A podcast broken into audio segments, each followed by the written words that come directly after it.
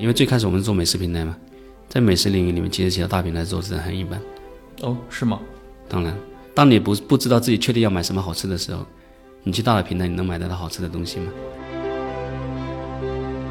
很多刚创业的，他有的时候起调子起的比较高，比如说我要用技术改变人类啊什么之类的，比如说，但实际上他可能想改变的那个方向，别人根本就感觉都感觉不到，更不要说掏不掏钱这个事情。这行业发生了一个大的风波，危机危机，血验血验事件危机。对于那些就是没有管控好品质那些人，他们是危；对于我来说，一场危机把所有大品牌全打趴下，大家全部从零开始竞争，一下子最大的机会来，所以我们才花花半年，前面准备了四年嘛，花半年就是行业第一了。嗯，对。嗨，各位听众朋友们，大家好，欢迎收听本期的创业内幕，我是主持人丽丽。这是一档由 GGV 纪元资本发起的访谈节目，旨在为中国的听众提供更具专业视角的创业话题沙龙。我们深信，听故事是人类的古老本能，也将在每一期节目中尽可能的帮助嘉宾讲出他们最精彩的故事，讲出他们的创业内幕。各位听众，大家好，欢迎收听本期的创业内幕，我是主持人 Roland，呃，今天就由我来代替李李主持这一期。这一期咱们的嘉宾是来自国内领先的会员制消费平台格家网络的创始人李潇。呃，大家好，我是呃格家网络创始人李潇。呃，今天在座的还有 GGV 纪元资本的高级投资经理，也是环球捕手的投资人 Tommy。大家好，我是 Tommy。那咱们这个节目是创业内幕嘛？那当然是聚焦创业这个话题。我觉得对于这个话题，呃，李总的话应该是非常有发言权，因为我看过您的履历，好像您的创业是非常的早，对对，大学毕业就开始了，是吧？呃，对，大学毕业相当于是开始摆摊摆摊嘛，在淘宝上摆摊。对，那是在哪一年？呃，我淘宝是二零零五年的五月二十三号，那应该还是就是相当早了，即使在淘宝上来说。呃，那一年淘宝大概只有几百亿吧。嗯，整个淘宝对。对，那那会儿你作为一个比如说大学毕业生，你为什么会？你当时是等于是 all in 了吗？还是说当时还有一另一份工作？没找到工作，就没有找到合适的工作，应该是说。哎，然后这是一个原因吗？首先就是就是淘宝这个事情，当时其实对于我来说。因为我我一天我就白天忙了回回来也回一下他他旺旺的信息什么的，所以他对于我来说，他他不是说 all in 来创业这个事情，而是他反而是那那个阶段我的我的生活的一部分吧，应该说就把它当做一个小游戏来玩，像你在种菜啊，然后跟跟其他的养其他宠养宠物啊什么的一样的。刚开始我是把它当做一个小游戏，对，因为我不玩游戏嘛，嗯，就是在玩这个觉得挺有意思，然后然后还跟那个客户基本上很多很多那个那个时候的买我的东西的客户都。还呃都会认识，而且我们都是旺旺旺旺会加好友，那个时候客户都会加好友，就是变成跟跟现在一样的，就是买了我东西，我会我会加他微信好友一样的，其实有点朋友性质的，就是对于我来说是一个社交工具。然后那个时候我自己在做一点点小生意，啊，对，就是送货送这些，对。OK，这个是你在大学时候就开始接触了吗？还是说大学以后才开始？你说我我我当时做那个生意吗？对，是不包括对于这个网店这块？呃，淘宝是是就是呃零四年注册过，但是账号密码都忘记了。然后零五年重重新想想开这个店的时候是重新注册的。然后呃当时做的那个那个生意，我主要是呃就是呃发传单。然后呃，别人通过传单上面的东西来找我订货，然后我我我我骑个电动车送送过去，大概一个月大概可以赚一万多块钱吧。啊，那会儿就能一个月都赚一万多。读书的时候对。啊，这个得有一个积累的过程吧？呃，因为这做了一两年嘛，然后然后大学的时候，呃，我们每个班总是会有那么几个人，就嗯，平常不知道在干嘛，然后这几个人里面，一般有一半人是玩游戏的嘛。有一有一半人是有一半人是在在学校里面就是呃搞推销啊，然后做家教啊或者什么这些各种各样的搞搞搞各种东西的那个人，然后我就是 觉得那我就是那那那其中一个，所以你属于不玩游戏的那一波。呃，对，就因为不玩游戏嘛，所以就就各种各样的事情会搞一点。嗯，但当时主要卖的是卖的是哪些商品？呃，我做过中介，然后呃就是介绍一些那个兼职的机会啊、家教的机会啊或者什么这种的。因为我原来这些事情都做过嘛，就是后面自己做中介，稍微效率会高一点。然后，呃，后面，呃，会卖一些这种的，就是因为我是在福建福州读的大学，然后那边呃，在海外的人很多，很多福州人在美国开餐厅的什么的，所以他们有很多的海外的商品。印会印一些就是大概一毛钱一张的这种的宣传单，上面就是什么品牌，大概什么价格这样子，然后到那个到超市门口，所以那个时候我去永辉超市门口发的是最多的，因为永辉是从福州起家的嘛，对，就去超市门口，然后在那个在他们的自行车的篮筐里面，车上啊什么的，每天大概会有十几个订单吧。啊，当时其实某宝就是移动都没怎么起来，都大家在很多是在那个电脑上买东西的，所以有一点那个其实有点尝鲜的这种感觉。对，在电脑上都已经是尝鲜，支付宝才刚刚有，零四年才有支付宝，对。对，而且就是零五年的时候，还有很多人那买东西他是直接呃汇款的，所以我那个时候开了很多个银行银行账号，对，就就每个银行账号，因为他他希望就是问你有没有农行啊什么的，我给你汇款这样，对。对，所以那会儿的淘宝店铺对于你来说，更多还是一个就是只是一个好玩的东西，线上渠道。好玩的东西，因为一天就没几单。嗯，那会儿的淘淘宝的营商环境是一个什么样的呢？你现在还有印象吗？嗯，挺纯粹的里面，然后就是买家跟卖家，然后那个时候像包括淘宝社区啊什么这些，其实是非常活跃，呃，就是人情味特别浓。它它真的是像一个跳蚤市场一样这样子的，然后没有直通车，没有转展，一切营销工具都没有，就只有你你你发布商品，然后然后你标题要要写的全一点。对，这个我也不知道，因为比如说我我卖的某一个蛋白粉，它是某某品牌，某个国家产，然后有一点什么基本的的特征、功效、含量啊什么这些。现在如果淘宝的标标题他们都会写的很全嘛，这样你才才能搜得到嘛。然后那个时候我的那标题就叫做蛋白粉三个字，就根本收不到嘛。然后都不知道这些，你以为上架了就就会卖的，也不知道，就就是还是那是很很好奇，嗯，很新鲜。但是好像你这个店铺做了还蛮久的，就零五年的时候是这样子。零五年对。后面呃，真正其实我把它当做一个职业的时候是零七年来杭州，啊，因为其其他收入没有了嘛。然后淘宝里面那个时候一个月大概能赚一两千块钱，刚好够租房子跟吃饭。嗨，各位小伙伴，告诉你一件很重要的事情：创业内幕的听众群已经开通喽。在这里，你可以和我们直接沟通，也可以第一时间了解到 GGV 纪元资本线下活动的动态，近距离聆听投资人的独特见解，并且结交其他互联网圈子的小伙伴呢。入群，你只需要添加微信公众号 CYNMXZS，我再重复一遍，CYNMXZS，也就是创业内幕小助手的拼音首字母。并在好友请求中标注“创业内幕”。接下来，小助手会帮助你完成入群操作。我们期待你的加入。好像就是到了杭州以后，您的就是下一家那个品牌，就是关于燕窝那个，是对，也是在从这边开始的，是从杭州开始的，是的，是的。对，为什么会想来做一个卖燕窝的品牌？呃，我开淘宝店零七年来杭州了以后，就是因为全职做了，你自然花的时间会比以前多很多。就所有的都都一样的时候，你如果花五倍的时间，它的速度肯定不是五倍的，可能是十倍。所以我我来杭州大概不到一年的时间，我我我们就成为了那个品类的第一名，全国第一名。嗯。然后是从刚来杭州的时候，大概从从两三百名就是没有排名，看不到排名，到三十几名、二十几名、十几名第一名。然后到到第一的时候，虽然那个时候规模还也还不多不大，但是零八年我们大概也做了两三千万的交易额。就是对于零八年的我来说，我觉得已经很大了嘛。对对，然后自然会想做一些别的事情。那后面我才发现，其实这个是一个所有做做渠道的、做零售业的，所几乎是所有的的的呃掌掌柜，就所有的老板都会思考的，就是我会想做一些自己的品。然后呃，那大部分人就是他呃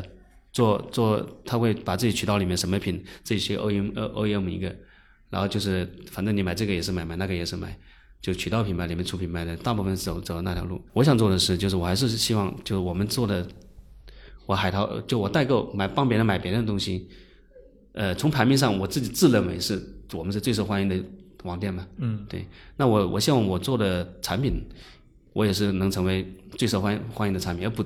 不只是因为在我这里卖，对，蹭这个流量。所以呃，当时做呃做燕哥哥的时候，就是从起名字开始。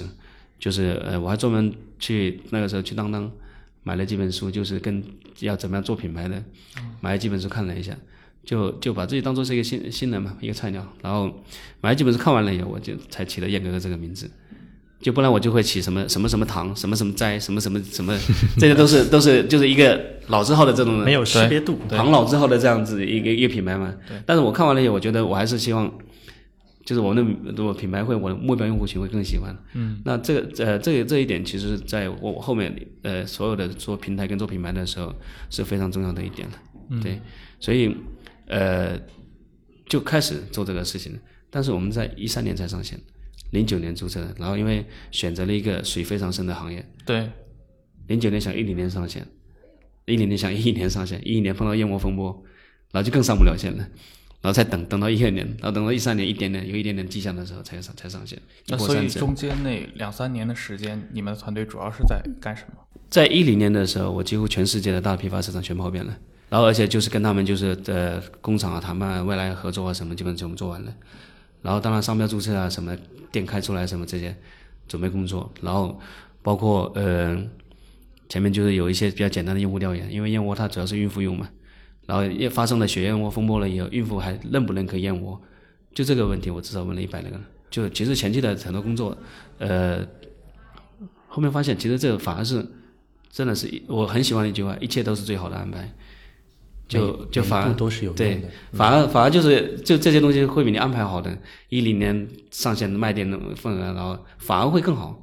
所以我们在做做品牌的时候，就是我说，就是我们完全没有像其他有一些淘宝店一样，在在我的店里面，因为有流流量嘛，所以我就搞一个产品在那边，嗯，然后放在一起放推荐位啊什么，没有按这样子，而是会想，如果你你你呃，如果你是会追着我的品牌买，你是会看中哪几个因素，然后我们会会把。手里的所有的资源，把这几个因素给找出来。比如说燕窝最核心的就原材料啊，如果你原料非常非常好，而且好到了当呃，就你的表达方式可以让别人能感知到，其实包装啊什么这些东西其实无所谓了。嗯，对。所以大大家肯定是最在乎的原料，然后原料它其实是当然也你也要要包括那个毛少嘛，展型好嘛，没有后面的什么刷胶啊、漂白这些这些动作嘛。但一般人不不知道这些东西嘛，我们就把这些东西告诉你们。所以我们的那个就当时当时是唯一的一个店，后面大家都跟我们的燕所有的燕窝后面都会有六个字：不刷胶、不漂不漂白，因为这个是呃燕窝行业最大的水分，最普普遍的水水分。因为刷点胶更好看更好卖，刷上去胶是比较比较便宜的。漂白嘛，就是如果你你你毛料没有那么好，然后毛比较多，它那个成本会便宜百分之二三十。然后挑毛挑不干净嘛，它毛多，它其实挑毛的工呃的成本会会很高。然后就是挑到一定的程度，双氧水漂漂一泡，反正反正也对营养会有一些影响，但是肯定双氧水氧化了之后，它就是水跟水跟氧气嘛，也不会说有害。对，所以再回来就是我们会呃比较关心，就是如果如果用户要最喜欢我，他会关心哪几个因素，然后我就会把我所有的资源都把这几个因素搞得真的是他。能达到他最喜欢的那标准，然后呃，这套逻辑基本上成为我们燕哥哥之后做的所有的项目的核心逻辑，就成为用户的更好的选择。然后事实上，我们给他们提供了一个，包括从名字开始，大家其实不喜欢什么什么糖，嗯，如果真的是五百年的历史的，它是什么什么糖，那是喜欢；五年历史的什么什么糖，其实用户是不喜欢的嘛。所以我们没有注册一个叫什么什么糖的品牌，而是叫燕格格，就是很一目了然嘛，很喜欢记得。然后年轻人喜欢设计设设计好看一点的，但是设计费你说一个 logo 二十万，我们设计这个 logo 花了二十万，那是对于我来说是巨款。呃，当然二十万它是整套 VI，但是其他都没有用上，因为其他我都不喜欢，就剩了这个 logo。实际上我是花了二十万，但是呃，对。于很多很多那个一个淘宝店来说，他不会花这个钱去优化这个东西，但它是一次性投入的嘛。然后包装我自用的，我不需要很重的礼盒，很重的礼盒可能可能看起来值钱，但是它会有气的味道。资源浪费，用一下什么整个盒子扔掉这些，然后我们用的是什么？食品级最高级别的钢化玻璃，然后他们很多人就就就吃完燕窝以后，那个都是在家里面放盐啊放油啊，然后因为比他他买买来专业的容器还要好，在成本才二十多块钱，那一个玻璃罐二十多块钱很贵了，所以我我们就在客户关心的几个点，我们会用我们的资源去把它做到做到最好，然后呃很多商家跟客户是博弈，没错。博弈的过程中，我获获取一些阶段性的利益，或者是靠营销做了一些点。营销我们公司是其实是比较一般的，嗯，但是我们可以拿出来讲的东西比较多，所以人家以为是我们一个营销很强的公司，那不是的。嗯，当时是怎么看到，比如说像燕窝这个市场的呢？我当时是做营养品，就滋补品、保健品、营养素这些，我肯定是会在这个领域里面找嘛。对，我们一直希望我们做一个是客户是在所有的选择里面，呃，是最好的选择。所以如果在在维生素这些东西，我做的最好，其实大家也还是会心智在很长一段时间会选择海外品牌。嗯，所以像维生素、矿物质这些，呃，我们就放弃了，因为我认为，在我的职业职业里面，就是十五年、二十年，我可能不一定能做到真正客户心智里面，可以比所有的新西兰、澳大利亚、美国的品牌里面都更好的品牌做不到。然后滋补这个东西本来就中国最强嘛，嗯，而且是华人才比较认的这个这个东西嘛，对。对，所以我是在这个领域里面。那滋补有同仁堂、胡庆余堂，为什么选我们？这个就很很讲起来就很深了。他们其实还是主要是以礼品为主，你个人用，其实它的那个产品打造、定价策略，其实很多东西它其实是不太一样的。当然，胡庆余堂然后同仁堂都是好的东西，这个毫无疑问。但是不是适合我们，就是我们自己买回家吃的最好的选择？那未必。所以某种程度上，其实你是抓住了消费市场里面的一个很细分的差异化的一个一个点，而且这个这个点，呃，其实那个是很早期的所谓的消费升级，因为越来越多人买自这个品牌自己用，以前买这个贵的东西都都是是送礼嘛。对。对，所以呃有这些因素，是零九年我会注册燕格格，那个时候只我只注册燕格格，没有注册什么森格格，嗯，或者什么其他的什么之类，所以所以那个时候是零九年我们的一个一个思考，那后面还有一个因素，这个行业发生了一个大的风波，就是血血血液的那血个源事件危机。对于那些就是就是没有做没有管控好品质那些人，他们是危。对于我来说，一场危机把所有大品牌全打趴下，大家全部从零开始竞争，就一下子最大的机会来。所以我们在花花花半年，前面准备了四年嘛，花半年就是行业第一了。嗯，对对，这个是重重要业务的因素，也很有意思。这非常有意思。哎，我想问问 Tommy 啊，就是您看那个刚刚像李潇他从他创业的角度，其实他是就是先确定了这个市场嘛，然后再开始进入，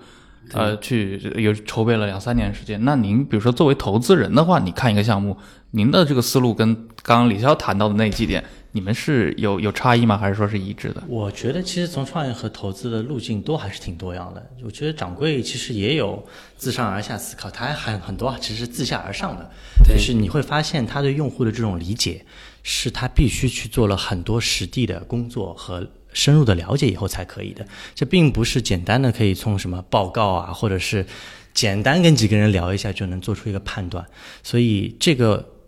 做做事的方法，top down 或者是 bottom up，就是自上而下、自下而上。其实我们投资也有，有的时候我们投一个项目，我们会从很微观的层面发现一些问题，然后我们做大量的验证以后，发现其实在顶部你是看不到的，顶部你是看不到，你从下面你反而是看得到的。所以这两种方式，我其实我们其实也都是可以运用的，跟创业是一样的。啊、您是一五年的时候就开始来做了这个格格家，啊对，一四年之前是都在淘宝，都就 就就呃就传统电呃电商的淘宝、京东啊什么这些，自己开始做做做平台。做 app 了。对对，一五年开始。那其实对您来说是一个新的战场啊，因为你可能现在要管理的就是工程师了，这些、嗯这个跟过去的一个管理经验是有那样的一个跨越吗？呃，它肯定是会变得会更繁琐，就是要涉及的领域会更多，嗯，特别是技术的应用，因为原来在淘宝里面，它淘宝的大的技术框架已经搭好了嘛，对，对，设计师可能要用的比较多，技术包括过去淘宝的店铺装修什么的都有现成的。对对，这些是这些是我们都是有自己设计师团队，那至少写代码是自己写代码一般一般不会用到嘛。嗯，它本质上它它我们做的是一个就是一个一个还是一个零售平台啊，所以它它呃更多的还是一个零售业，所以虽然呃有后期的一些技术，特别是像现在我们技术能力已经很大很大了嘛，那我觉得呃因为它的核心是一个零售业，那零售业你还是你卖的东西。你再怎么样技术包装，你核心还是你的你的提供的这种商品跟服务的组合。对于客户来说，他他对他在当下他是一个更好的选择，或者说对对特定的客户他是一个更好的选选择。然后在这一点，因为最开始我们是做美食平台嘛，在美食领域里面，其实其他大平台做的很一般。哦，是吗？当然，当你不不知道自己确定要买什么好吃的时候，你去大的平台，你能买得到好吃的东西吗？如果你确定你已经要要卡乐比的早餐麦片，嗯，大平台知道，但是对于百分之九十九十九的人来说，他根本就不知道，对。不知道去哪里找好吃。的，对，不知道什么东西真的是好推荐的是好吃的，这一点大平台是根本没法满足。对，而且它的流量刷到前面的，你比如说搜薯片，要么是大品牌，或者你本来就吃腻了的，嗯，或者说比如说乐事，乐事会给你，你会觉得特别好吃吗？当然它不差了哦，对，就它它跟美味这个东西是差差得很远的，所以呃，我们想找一个平台，就是你闭上眼睛买，你随便买都都是比较好吃的东西，这是最基本的要求。因为吃早就不是吃饱了，大家都是想吃好，发现一个哇没吃过的好东西，特别惊喜，特别想发朋友圈，就这种感这种感觉嘛，对。所以呃，在这个这个维度，我们认为我们是可以在所有的竞争对手里面，在我们的至少之前燕窝客户的这个这这个，以及我们的海淘的那那个客户，我自己服务的这些客户群里面，我们可以给他提供一个更不一样的选择吧。我也不是说我好很多的选择，因为有人吃饱可能也是很好的选择，就更不一样的选择。然后这一点我是有很大信心的，所以其他不懂都无所谓，我们就冲出去做了嘛。而且当时呃，我之前公司的盈利情况还还不错，嗯，所以呃，就融资之前，因为我没有融过钱嘛，之前嘛，所以对我们也不确定自己有没有投资方会愿意投我们做做做隔家网络的时候，所所以我们是自己准准备了一千万，启动这个项目的时候，就全纯粹是自己的投入。我们自己准呃，我准准备在在一五年就准备呃一千万，如果亏完我就放弃了。呃，那没想到上线的时候还比较顺利的，就上线过了一个月，经纬就投了一千五一千五百给我们。对，您现在后来就是一六年的时候，您的这个格格家也改改名成了环球捕手嘛？那现在的话，它最大特色好像是有会员制。呃，您能大给我们听众大致的介绍一下您的这呃，套？明白。呃，实际上当时是格格家跟环球捕手它是并行的，就环球捕手它主要是在微信体系内，所以我们用了一个新的品新的品牌。其实环球捕手你可以理解成它叫格格家微信版，嗯，嗯，也可以理解成，但是我们后面觉得环球捕手这个名字更合适，所以把格格家也变成环球捕手了。对，它是返回去把 A P P 也对，这有这么一个小插曲啊。然后呃，熟人关系的这个生意，就是你找熟人买，他必然比别的地方，如果想长期做生意，给你优惠嘛，因为我们认识啊什么的也买的多啊什么的，这种是最常见的场景的。那因为我对你的更了解，那我在我这买的更多，然后给你优惠，这就是会员制。只是差别就是有一些你买东西也我们变成熟人，跟你是熟人熟人，然后来才去买东西，先后关系而已的。嗯，所以这个其实其实就是会员制，而且就是呃，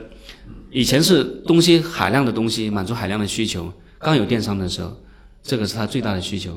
但现在其实任何一个小平台，它的都是海量的东西，是东西过多，需要的是就是别人帮你把时间省下来。因为比如说我我我买瓶水，我哪里需要有什么研究水的成分这些这些，我朋友告诉我，像你这种情况，办公室喝喝就这瓶就好了，你也不用问什么，这反正这一块一块五一瓶已经非常好了。我需要的是这个结果，我不需要成为一个水的专家。OK，所以，所以这里面其实就是他的会员推荐或者说熟人推荐，这个本身在不只是获取流量，本身在他的购物需求里面省心，嗯，或省时，这本身是他非常核心的这个需求，而不是说我花了花了比来比去，比较软件还要下载几个 APP 啊什么的，搞来搞去，后面省了十五块。对，也就是作为能省15块作为平台的话，你们也会返利给这些呃推荐商品的这些资深会员吗？呃，我们其实会有专业的我们的服务商，然后在全全国我们有两万多个呃活跃的，就是每个月活跃的专业的服务商，然后呃我们比较多的返利是返给他们，但也不能说是返利，其实其实其实在站在我们的角度，他们是 VIP 客服，嗯，他们是我们的 VIP 会员的专属客服，但是跟其他的 VIP 客服相不不一样的就是，我们的客服跟我们的那个客户是本来就认识的。就是您这块的数据方便透露一下吗？呃，我们平台有超过百分之九十一是会员购买，就是服务商带来的会员购买，嗯、然后剩下百分之九里面还有一半以上是农产品，就是会员跟非会员是没有没有价格差异的，啊，所以你可以理解成就是只有低于百分之五的人他是非会员购买，所以其实就是百分之九十五以上的都是跟会员相关。基本就彻底的是一个熟人的生意。对，但是这个也会有一个问题啊，就是因为像这种模式就非常接近于我们通常说像微商嘛，就从结构上好像很像，但是我们也知道现在在舆论语境里面，其实微商它这个呃形象还是比较负面的，因为确实还是因为包括对他们的管理啊，可能会存在各种各样的一些问题。就是你在这一块的话，你有一些什么样的解决措施吗？明白。呃，不只是微商，微商之前呢，就是人拉人的这种东西，我们我们比较熟悉的就是传销嘛，非法传销嘛，这些。直销，对，对，直销也好，传销也好，就就是或者保险也好，什么感觉就是都在拉人啊，什么赚朋友钱这种的。大家反感他们，不是因为他们这种销售模式，而是他们提供的产品，特别是微商早期的时候，为什么做烂了口碑？面膜，对，然后你卖的东西根本就是小品牌面膜，卖的死贵，只是因为这些囤货的这些人赚的钱，然后我用到脸上的东西没有比我熟悉的大品牌好，而且还卖的更贵，所以就杀熟嘛。对，宰熟人嘛，宰客嘛，对，宰客你你不管有没有这种模式，所有的宰客在饭店里面就是十块钱面卖你五十块钱，大家也说是黑店，行情在十块钱面，他永远是八块五，生意兴隆，他花同样的钱，或者说同样的时间来购物，他是不是在我这边是不是更高效？高更高效带来更低的成本嘛，就更省钱嘛？或者花同样的钱的时候，我可以提供更好的东西，或者说同样的东西加再加上更好的服务。然后，如果效率跟体验这个综合下来，我们会有明显呃有优于其他的它的其他购物的购物的这个选择。那我们客户是很实在的，他都是用脚投票，所以反感的并不是微商，因为这个职业就这两三年。对，反感其实也并不是传销，因为传销在在百分之九十的国家它是合法的，对，在中国就是因为就是它的商品有些就是把这个夸大了嘛。对，即使在中国资，金盘啊什么这些，对，即使在中国仍然有合法的嘛，虽然只有那一两家。像阿里、梅林凯什么，对。其实有八十几家，嗯，就呃有直销牌照有八十几家，他们其实都是都是很就是很很正常的在做他们的生意，所以只要就是我在效率跟体验的能够提供给用户呃更好的选择，然后我只要是合法的，那其实客户最终就像环球捕手过去两年的发展速度一样，他们用脚投票嘛，对，所以像你这套模式，你未来会比如说去为消费品消费者带来一些，比如说食品以外的一些商品吧，比如扩大到所有的商品领域里面去。明白？呃，我们环球捕手最开始的口号是环球捕手带你吃遍全球，呃，实际上我们上的第一天我们就上了化妆品。嗯，当然，化妆品这个事情，我们后面深度深度的做是到一七年之后了，一七年下半年之后，呃，我们有百分之九十四的用户是女性，平均年龄是二十九，所以刚刚在成家前后的这种女性，呃，我们会针对他们的大的支出，首先我们是从吃开始吸引他们，然后比较容易优化的这个就是相对标准的这种品类，化妆品、美妆，嗯、我们做第二个品类，他们家里面买个纸巾啊，买个买个什么什么呃桌布啊，或者什么这些就是家居小百货啊什么这种的，什么支架啊，这个我们是做第三个优化，就是我们会在这里面就是提供一个相对齐全的一个一个购买方式。第四个，服装，女装是最大类嘛，但是这个是比较难，所以这我们就是其实针对家里真正花钱的女主人，她的呃真实的账单，开销比较大的这个品类，然后根据呃我们格家网络的能力，来给她就是一个一个品类做一系列的优化，然后最终可以呃给他一个能感知到的比其他大平台更好的购买方式。这其实是我们整个的这个品类的这个这个这个优化逻辑。对，那掌柜，那个我们想啊、呃看看你是不是可以分享一下，因为你刚刚也提到几个品类，对吧？从这个饰品、化妆品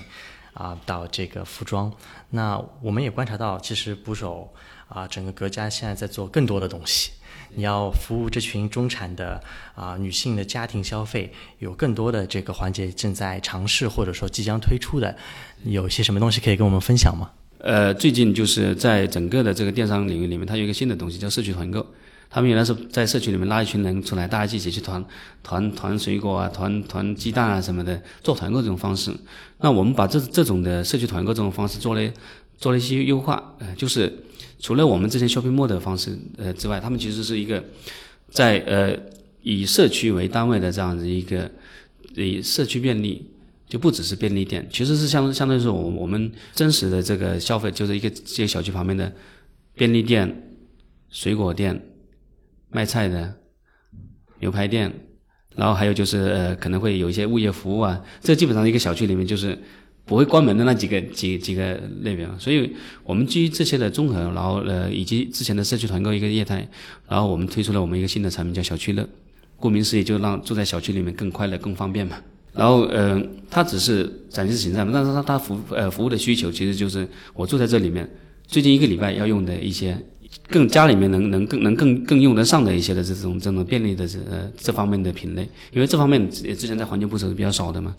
呃，所以所以就是基于基于这方面，就是之前我们捕手没有覆盖到的，但人群是同一个人群，是除了北京、上海之外，或者除了北上广深之外，绝大部分其他便利店这些东西其实没有那么发达。然后呃，在在这些区域里面，我们会提供一个产品，就满满足他们这方面需求。然后暂时我们是以小程序的这样的一个方式，然后在每一个社区有一个我们的联络员，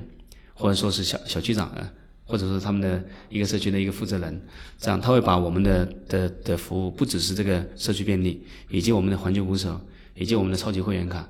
就他的通过通过呃我们的会员卡，他可以去。去附近的美容院呐，然后呃健身房啊，然后洗车啊什么这些，他都都会有一定的福利。嗯，但是你圈的这个客户还是过去的那，你的一些很忠实的那些买燕窝的客户。明白你的意思。呃，我们我们做格格家的时候，其实早就不是买燕窝的客户了，因为我买燕窝的客户只有几万人，就真正的那老客户加到微信里面只有几万人。嗯。然后他们支撑了我们一年大部分的交易。当然，我燕窝总总用户只有有三十多万的当时。嗯。所以，所以肯定肯定不是那几万人，因为我们现在办会员卡的，我们就有上三百多万人嘛。那对，最多百分之一之间的燕窝客户，呃，但是跟燕窝客户会有相同属性的，就是当然买燕窝他肯定对生活有追求嘛。对。然后从城从城市分布来说，我们会相对会在偏更中大型的城市，就是省会以及次省会或者沿海发达的发达的地方，呃，所以从从这个人群的他的那个一些呃属性以及他的。呃，人群的那个就是他的那个地域分布，我们开的城市是会跟之前环球捕手，它的那个就是会我们会员比较多的地方，会会往这个路线去走。对，呃，现在有些做社区团购，它是会往没有便利店的地方，就更落后的地方走，可能是呃做了一个补充，我觉得也是一个挺不错的一个定位吧。但是因为对于我们来说，我们是服务同一同一个人群，我才会做这个生意，所以跟之前的分布是一样的。对，OK。对，因为咱们这个节目叫创业内幕嘛，你从零五年开始，大学毕业就基本上你的人生就好像连可能连对全部就是创业了。对，我想知道的，因为一路听下来，包括你后来开始做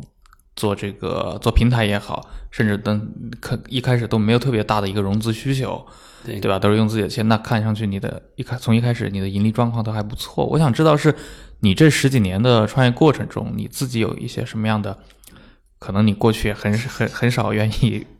和别人分享的一些，比如说你的一些坎坷，或者说创业方面的你面临过的一些挑战，这些东西你能跟听众分享一下吗？嗯，首先就是因为我格价网络是第一次拿融资，第一次用别人的钱做生意，呃，之前我都是用自己的自己的钱或者是借来的钱，呃，所以我们对一个生意它能不能做？以及未来会做成什么样子？我潜意识我思考会比现在就是一些含着金钥匙出生的，我从大公司辞职，我就马上可以拿一两千万美金。对这种的，呃，对他们来说，钱会看得更重一点。嗯，像富一代跟富二代的差别一样的这种。富一代他再有钱，总总总会总是比较节省。对。这是潜意识的，就是这这一点，我觉得也是我们团队的一个标签会比较抠门。然后当然，这所以我们的财务状况就是一直是是比较安全的。你们，你这个财务状况是从一开始就从一开始，就就已经还是不错了。我们从第一，呃，我第一卖出第一瓶维生素开始，就那时候就自己就两千块钱嘛，开淘宝店开始，我们的财务呃从来没有没有过赌的因素，从来没有。对，然后呃，我我找银行贷过一次款。当然找找阿里，呃，那个就是那个电商贷贷过很多次，他都是把你压在里面的钱贷给你嘛，这个当然是安全的嘛，对吧？然后我只找银行贷过一次款，呃，找那个民生银行给我贷了五十万，但是那个时候我仓库里面有一千万的现货，但是我没有买房，所以五十万都很难贷贷下来。这个也是传统的那个金融对对创业，它其实不一定说那么友友好。对。但是从从整个财务状况来说，我当然是是是非常健康的，不管是因为我我已经毕业了有。有十几年了嘛，就像我我们这个同龄人啊，什么回来回头，不管是创业还是说呃就业，做到做到企业高管，或者说呃就在在公务员，慢慢的就是到科长或者什么，其实其实肯定都有每个人不容易的地方，甚至每个人家庭，嗯，其实都有都有不容易的地方，没错，然后也有光鲜的地方，呃，我我自己认为我是比较顺利的。我自己认为，但是所有的其他其他就看别人创业故事啊什么，就公司倒闭了也好，或者说怎么样，碰见呃呃看到别人白脸或者什么写的出来的所有的所有的，几乎反正就是就在一些媒体上看到的，好像我又全部已经都全部经历过。呃，我觉得很好，因为我觉得掌柜一直在做真正有价值的事儿。嗯，我们基本上我们访谈很多几百个啊环补的用户，我们看到就是基本上一块钱的会员费能够真实的帮用户至少省下五块钱，